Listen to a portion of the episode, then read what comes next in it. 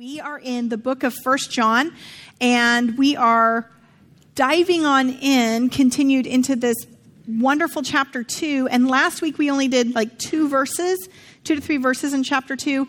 And this week we're going to kind of just do one verse. Because, you know, it sparks. It's going to take us, if it took us a year to get through Genesis, First John's at least two years. I'm just joking. It'll be a couple weeks. But so tonight, our topic is Walk Like Jesus. This is the title of our message this evening Walk Like Jesus. It's from First John 2. If you'll remember, last week we talked a lot about how there's these beautiful themes in the gospel in this epistle of John. Again, we don't know exactly who wrote it, if John wrote it or somebody wrote it under John's name, but we call it First John. So it's not quite an epistle either. It's a little bit different than that. But we talked about the themes that we love to go to. Easy ones, love, light, life, all of those things. But all of a sudden, and very right in the beginning of First John, he'll talk about the confession of sin, um, that we are all sinners, and he'll introduce this concept of sin and drops this crazy line on atoning sacrifice. So, just for those of you maybe who weren't with us last week, and those of us who are forgetful or um, slept slept through the sermon, I'm just going to remind you. Uh, John said this, "My dear children, I write this to you so that you will not sin. But if anybody does sin, we have one who speaks to the Father in our defense, Jesus Christ, the righteous one. He is the atoning sacrifice for our sins, and not only ours, but also for the sins of the whole world. These are huge, giant theological statements that John just brings in very sort of matter of fact as if he's having a conversation that's typical for, you know, any coffee shop meeting you and I might be having. Now, following this statement, John then says this we know that we have come to know him if we obey his commands. The one who says, I know him, but does not do what he commands is a liar, and the truth is not in him. But if anyone obeys his word, God's love is truly made complete in him. And this is how we know that we are in him. Whoever claims to live in him must walk as Jesus did. Now, these also are very huge, big statements, right? You don't ever probably, maybe, maybe in some um, fire brimstone days for some of us, like sat down and said to somebody, "Hey, if you don't know Jesus, right, uh, the truth is not in you, and you, if you don't do what He commands, you're a liar." Right? Is that how you start all of your um, Thanksgiving and Christmas conversations with your fellow Christian relatives? Right? You just start out with, "If you don't do what Jesus commands, you are a liar." Amen right? You just go right there. Um, I know that Pastor Kevin and I have both um, confessed and repented of some of our um, more fiery days early on, and I hope that I'm in good company when some of the rest of us. I'm still fiery, it's just a different way. I mean, I remember being in an attorney's office for some family matters, and I was just young and in college, and my mom was like, Well, you should probably come along and hear what's going on. I was like, Okay. And I remember sitting there and looking at the attorney's shelves, and I said something like, so, do you have the most important law book in the entire world? I mean, I'm so embarrassed to even tell you this. and then the attorney's like, What? And I'm like, I mean, do you have the Bible on your shelf? I mean, all these law books are very nice, but that is like the key cornerstone for all law going forward. I mean, you can't even interpret the Constitution of the United States if you don't have the basic foundation. And he was like, My mom, I'm sure, it's like, Oh my God, why did I invite her? I've told her multiple times, Jesus is something we do on Sundays, not the rest of the week. So, so she's, you know, that was my, anybody else? I mean, I know prior to knowing Kevin, he had a lot of bumper stickers on his car. I'm going to talk about it.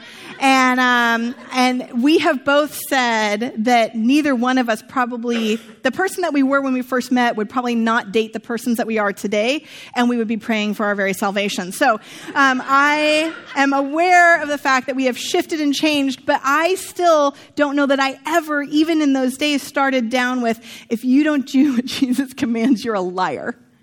I mean, these are big, strong words right at the beginning. And then some of the context, they're like, and this is how we're going to know that you're in him. Whoever claims to live in him must walk as Jesus walked. Now that statement is weird. Like, I don't know. Is it like, are we supposed to learn how Jesus walked and then imitate that? You can tell by the way I use my walk. I'm a women's man. Okay, so like, how do you, is it that we were all supposed to somehow time travel back 2,000 years ago? well, Jesus kind of had like a little You know, I don't know what, how do we walk like Jesus walked? And then when we start to take that passage and put it further into the context of 2,000 years ago, then I'm going to start to hear all these other resonances that maybe John is calling into too. As Jesus walk, was walking beside the Sea of Galilee, this is Matthew chapter 4, he saw two brothers, Simon and called Peter and his brother Andrew. They were casting a net into the lake, for they were fishermen. Come follow me, Jesus said, and I will send you out to fish for people. And at once they left their nets and followed him. Going on from there, he saw two other brothers, James, son of Zebedee, and his brother John, and they were in a boat with their father Zebedee preparing their nets. Jesus called them, and immediately they left their boat and their father and followed him. So they're immediately walking like Jesus walked, right? I mean, he walks over, he's like, Come follow me. I'm like, got it. Not fishermen anymore. We're going to just leave everything behind. Now, growing up, my only context for this type of experience was that sort of like Looney Tunes, because I'm a child of the 70s, Bugs Bunny. Like, I could only, in my mind, imagine when would it be okay for me to leave my family's business and my father and just ditch everything and follow this other random person that walked up into my neighborhood and said, Hey, come follow me. I think my mother warned me about people like that. So I couldn't, and I could not imagine what would cause these young men to get up and do that beyond just, you know, some sort of weird hypnotic gaze. Because that was the only reason why I would ever do that. I would never leave the job that I was doing with my parents and my father or my mother in that, I would never leave and push and just start walking. But we get some clues as to why that happened um, as we study the Jewish educational cultural of Jesus' day.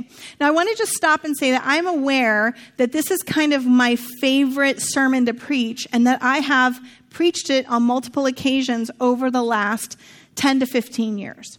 So, for some of you, some of this information in this room is going to be a very important reminder of a thing that you and I can forget because we're human and we forget what it means to follow Jesus. So, I'm going to give you some information on that. But I, I, think we have to do the whole thing because we are a growing um, new community. And I want to make sure that we're all on the same page because this concept and my study, our study on what the educational system looked like in Jesus' day and how people participated in it, has changed entirely, not just the way that I read the Gospels or the New Testament, has not only just changed how I'm going to understand 1 John 2 6, whoever claims to live in him must walk as Jesus walked. It has changed how I live my present, every single day life with Jesus.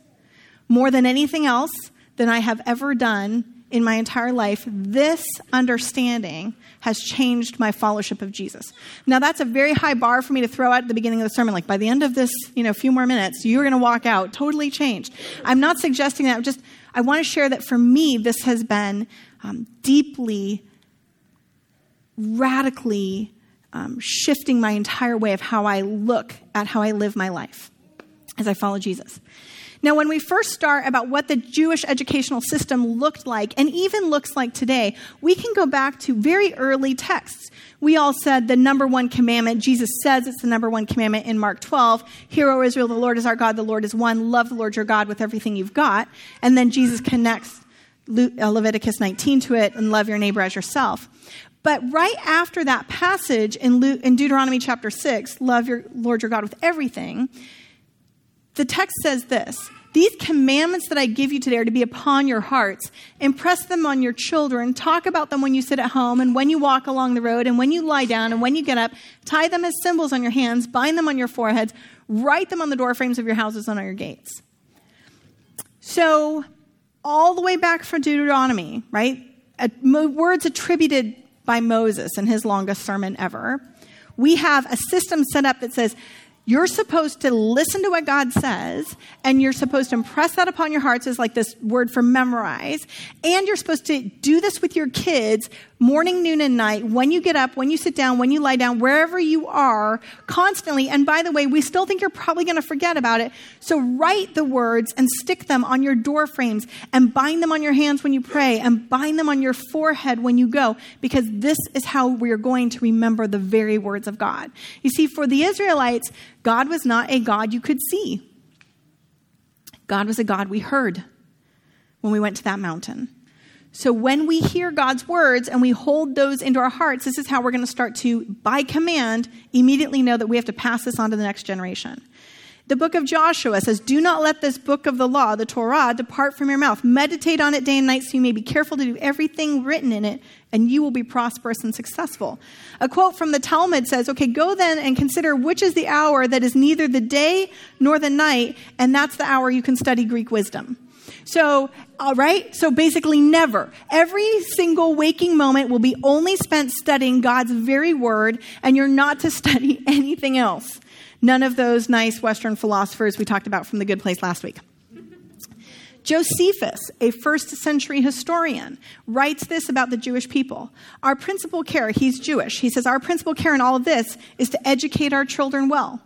The principal care of his generation, we are going to educate our children well, and we think it to be the most necessary business of our whole life to observe the laws that have been given to us and keep those rules of piety that have been delivered down to us. And this is how Josephus describes the Jewish people of the first century to his Roman audience. You want to know who we are? We're most concerned with educating our children, and we're most concerned with keeping these words in front of us all the time.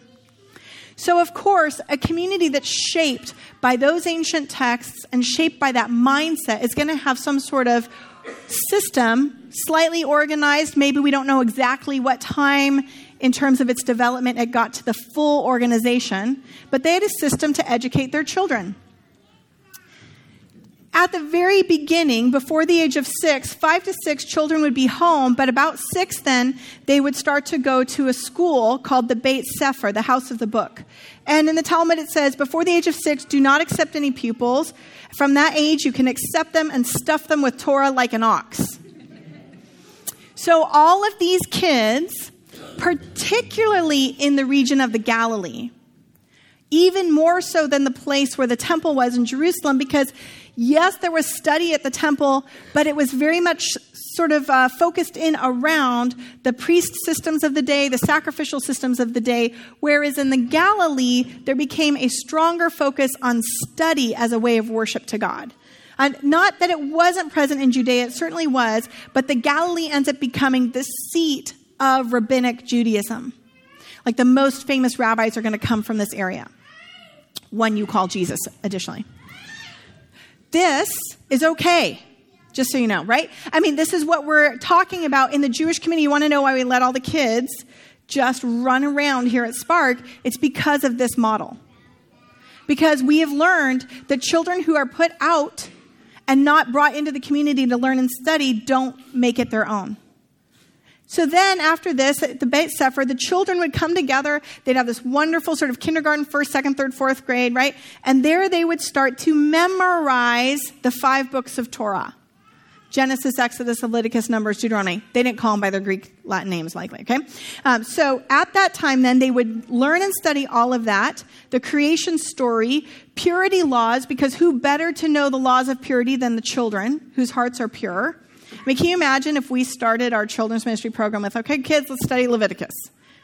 Might not go over well, but it went, oh, this is important. And boys and girls together would be, would be both educated together. In uh, 60, 76 BCE to 67 BCE, there was a woman named Queen Salome of Alexandria, Shlom Tzion, in rabbinic literature. She was the last queen, well, the last Judean ruler, and when she ruled, she was the only queen that ever ruled, had peace and everything. We had this one Queen Athaliah earlier, on, but she was incredible. And Salome made it required for boys and girls to go to school. So, 60 years before the time of Jesus, we have a leader of the Jewish people saying the education of boys and girls is of primary importance. I don't know if we can really appreciate how crazily amazing this is in this time of day. Uh, Shabbat 119b, also from the Talmud, said school children may not be made to neglect their studies even for the building of the temple, and the world endures only for the sake of the breath of school children. Like if the school children stop memorizing their texts and stop reciting this, then the world disappears. The regular upkeep of the schools was considered to be the secret of the existence and the strength of the nation, the Jewish nation as a whole, and of every single settlement. This is a modern scholar, Shmuel Safrai. And William Barclay says this it would not be wrong to say that for the Jew, the child was the most important person in the community. Now, after kids would then study in the Beit Sefer, they would move on. Most girls would then go, all girls would go back to the home, study, live there, work, and try to understand now that they know the laws of purity, how to keep the calendar, how to keep all of the rules of dietary, all of that stuff. And the boys would also continue to go and learn a trade. But some of them, at age 12 or 13, a boy would finish his studies at school. If he was gifted and so inclined, he went on then to a Beit Midrash, a house of study, to sit at the feet of teachers of the law with other adults who studied Torah in their spare time. Then from that point, these 12 and 13 year olds would continue to study the Torah, seek to understand. They would finish memorizing the rest of your Hebrew Bible, what we call what's called the Tanakh. So, by the way, whenever Jesus is having a conversation with somebody, he's having a conversation with somebody that hasn't memorized.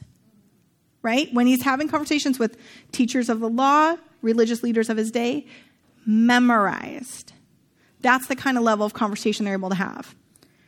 So they continue to memorize the rest of this.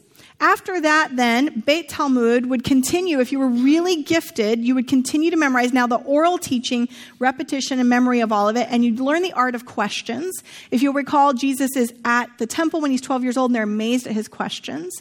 And then you would start a relationship with a particular teacher or master called a rabbi. Uh, but again, maybe lowercase r rather than what we would think of necessarily today.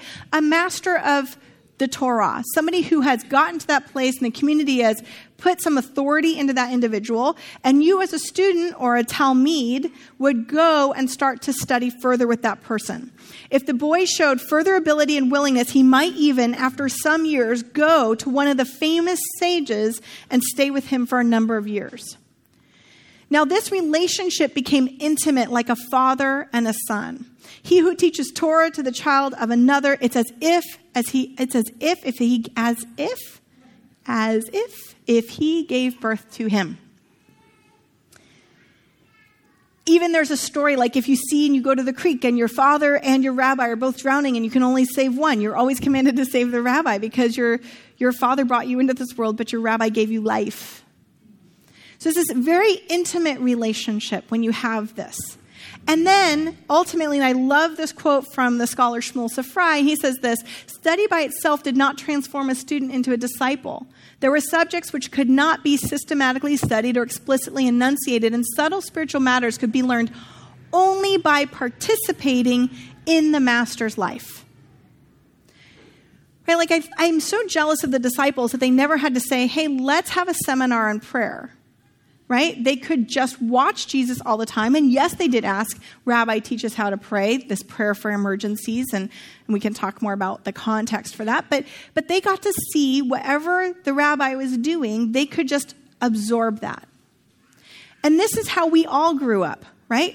Phoebe keeps asking me questions. She'll say something like, Mommy, did you teach me the word book? Like, probably. I probably taught you the word book, right? How did I learn this word? How did I learn? Like, well, how did I learn how to do this? How did I learn how to walk? Like, well, some of that is innate to the human experience, but you also learn these things because you watch somebody, because you participate in the life of another person. This is the rabbi disciple relationship, and this is the model that was set up in Jesus' day. In fact, there was even a blessing for it in early rabbinic literature. It says, Let your house be a meeting place for the sages, for the wise, and dust yourself with the dust of their feet. Like sit in the dust at their feet and drink in their words as though you're very thirsty. This is the blessing that could be given to others. We have a picture of this in Jesus' ministry as well, don't we? When Mary is sitting at the feet of Jesus, that is a term for what a disciple does. The Apostle Paul will later on say in Acts chapter 22 that he sat at the feet of Rabbi Gamliel meaning that he's a disciple of, a student of. So when Mary is sitting at the feet of Jesus and Martha is upset, maybe she's not just upset that Mary's not helping with the dishes. Maybe she's upset because there's been some sort of um, courageous turn here for this woman to choose to be a disciple of this rabbi and to sit at his feet. But what does Jesus say to her, to Martha, when she's upset? Mary's chosen the better part. that there is a rabbinic discipleship relationship even here with this woman named Mary. Paul will grab hold of this crazy system, this system where it's full imitation of life. The rabbi stands, you stand. The rabbi sits, you sit. The rabbi walks, you walk. The rabbi prays before they eat, you pray. The rabbi prays after you pray. All of that imitation of life. And Paul will say then this imitate me just as I also imitate Christ, 1 Corinthians 11. This is a language that sits within a cultural context of that day. And this is the cultural context a rabbinic system where from birth you and I would have been raised to know the text, to study the text, but not just know it language, but know it living out in the rabbi that we follow.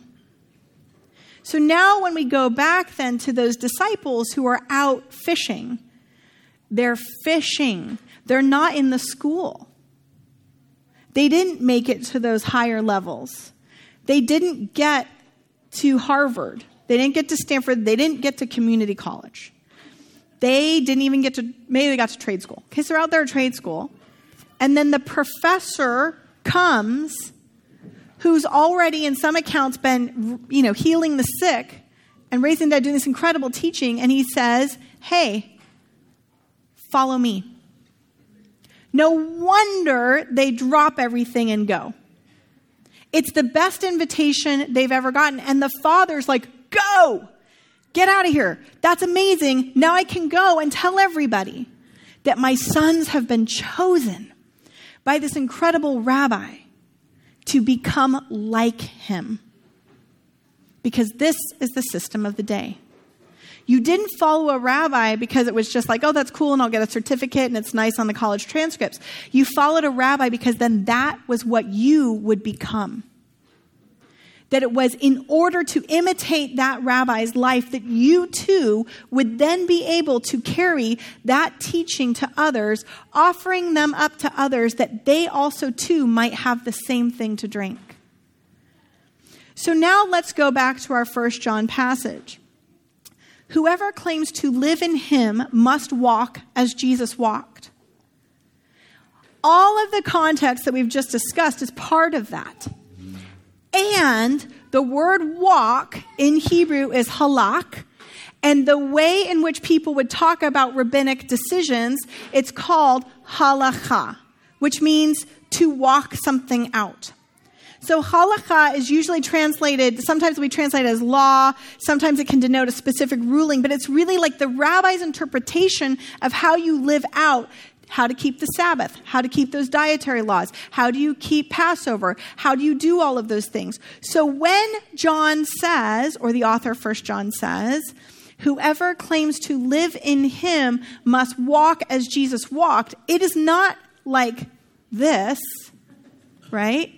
It is you must live out your life through the interpretation and through the example of Jesus. You must halakhically interpret and understand the text the way Jesus interprets and understands the text. That's what that word means. So, this discipleship system invites us to walk like Jesus, and in Jesus, then we experience a new hope and vision into how God wants to run the world, don't we? When the woman comes with the issue of blood, we see Jesus healing her not keeping her outside. When the person comes with the shriveled hand, we see Jesus extending compassion.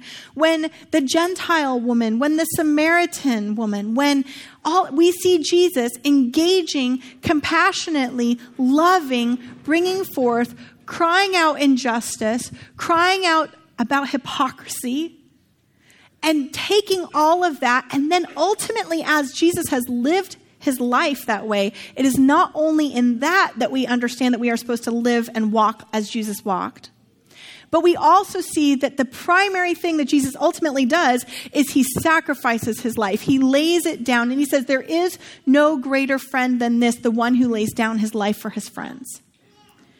Now, if you're freaking out and thinking, well, this Jesus thing is impossible, I want to say, welcome to the club. I agree. It is very difficult, but it is also incredibly exciting. Because now, every time you and I sit down and we read the text and we wrestle with these commands and we look at the life of Jesus and we see how Jesus has ordered his world and we start to pay attention to that, then we get to be, you get to know, and I get to know that you are expected. I am expected that we are called and invited and expected, and, and he believes in us. That's why he's called you. He'll say to his disciples, Remember, you didn't choose me, I chose you. And he does all of this with the expectation that this can change the world and that we can live differently because of it. One of my favorite examples about this is from a man named Richard Wurmbrand, who was tortured and arrested in communist Romania um, last century for his uh, fellowship of Jesus. And once he was in jail and being tortured terribly, there were people that would then renounce their faith, because there were others also arrested with him, and go back out and become agents for the state, essentially. And so people would come to Richard and say, What is the difference? Why is it that you don't just renounce your faith and go back out and become, you know, head of the communist church, um, an agent for the government? What is the problem? Why do they do it? Why don't you do it? And he said, Well, there's a difference between being a disciple and a customer. A customer is somebody who comes to Jesus and says, I want what you have, but as soon as the price gets high, I'll go to the shop next door, right? That's what we do with a coffee shop or a dry cleaners or a bar. Like if the price gets too high at that one place, we move to the other shop and we go for the lower price. The disciple doesn't move when the price gets high. And I think part of what our challenge is within Christianity, and part of my challenge growing up, was that I think I had been sold the bill of goods. Like, if you make Jesus your choice, you'll drive a Rolls Royce, right? Like, um, if you follow Jesus, if you do everything he commands, and everything will work out for you. Your family won't get sick. Uh, you'll be to be able to, you know, pray pray whatever away. You'll be able to do this. You'll do that. All of these kinds of things. You know, pray that sickness away. Uh, pray for the right job. All of those kinds of things. But Jesus isn't Santa. Um, Santa's not Santa like that either, right? But Jesus is not Santa. So this does not work. And when we think that the Christian life is supposed to be about us being really good so we can get good stuff, then we will get very disappointed very quickly. But if we know that the Christian life is about a full imitation of the one who loved the world so much that he gave himself for the world and laid down his life for the world, that he was so hated by the power of the day that he was crucified because of the way that he cared for people, because of the way he brought the marginalized in, because of those issues of justice that he spoke to, well, then, you know, this life sounds a little more familiar. And it sounds like something that we can try at. You might not want to, but it's accessible. Dallas Willard says this that the greatest issue facing the world today with all its heartbreaking needs is whether those who are identified as Christians will become disciples, students, apprentices, practitioners of Jesus Christ, steadily learning from him how to live the life of the kingdom of the heavens into every corner of human existence. And I think the world knows that this is exactly what Jesus called us to. And I think the world knows that it's what we're supposed to be doing. I think we know it too. And it's why we get so angry when somebody who claims the name of Jesus acts so differently from him. Because we know that's not the way it's supposed to be. We know that's not it. You are not allowed to claim the name of Jesus and then act in hate. You are not allowed to claim the name of Jesus and then only say some people are welcome, not others. You are not allowed to claim the name of Jesus and not care about the foreigner or the orphan or the widow or the stranger or the person who looks different from you or the person who loves different from you. You are not allowed to claim Jesus and then stand there and with full hypocrisy and hatred in our heart say that we know better than Christ. His invitation to us is a full invitation into his life. So, what is our role in the world? How do we live now that we've witnessed Jesus' life and death and resurrection? Now that we are forgiven and set free, now that he has become that atoning sacrifice for us, how is it that we live? What do we do differently? What is he truly calling us to do? Well, the rest of First John is going to try to talk about this. And we're going to dive into that more again next week. I'll start with saying, read Matthew, Mark, Luke, and John over and over and over again and participate in his life. I'll also, I know this is super cheesy, the whole WWJD thing, right? Like, I get it. It was probably one of the bumper stickers on Kevin's car. Um, but when we at least can stop and say, well, what did Jesus do? And we go back 2,000 years and we go, okay, so this was the system. Right? This was how they were equipped to go into the world. This was how they followed him with such an intensity he could learn that life. Then we can start to say, well, what would he do today? And then ask the next question, what is Jesus doing right now? Because as followers of Jesus, we believe he's alive. What is he doing right now? Where do I look into the world and see Jesus at work? Where do I see people who are being marginalized being brought in? Where do I see people who are being pushed out, being cared for? Where is Jesus? Where is the place where we can go and study and sit at his feet? And where are the people? Get yourself somebody that's been following Jesus just a little bit longer than you have and start to follow them. They're going to make mistakes, okay? But just read your gospels and then start following them. And then get somebody who's not been following quite as long as you have to follow you. And then you'll be part of this system. Now, as daunting and as frightening as this system can seem, I just want to let you know that it works. And I know that it works because you're all in this room. Because this was the exact system that Jesus used to spread the good news of the kingdom on earth as it is in heaven. 2,000 years later, we're still talking about Jesus and his teachings because the disciples did this. Because after Jesus died and was resurrected, he sends them out. Go therefore into the entire world, teaching everyone to obey everything I have commanded you. Baptize them, have them do mikvah, right? And make disciples. Make Talmidim. You duplicate this system. These three years we had together, now you go and do that. You make disciples. And I guarantee you, every person in this room has somebody that they're discipling, maybe unintentionally. Somebody's watching you. And it might not even be about Jesus. It might be something in your job. It might be something home. But somebody's watching because this is the system. Jesus could have chosen to write it, skywrite it up in the sky for all of us to see 2,000 years ago. That's not the way he chose to tell this story. He chose to tell it through you and me, through a constant, through the power of the Holy Spirit, a constant way of imitating his life and bringing it to the next place to us. May you be covered in the dust of your rabbi Jesus' feet. And may you drink in his words as though you are very thirsty.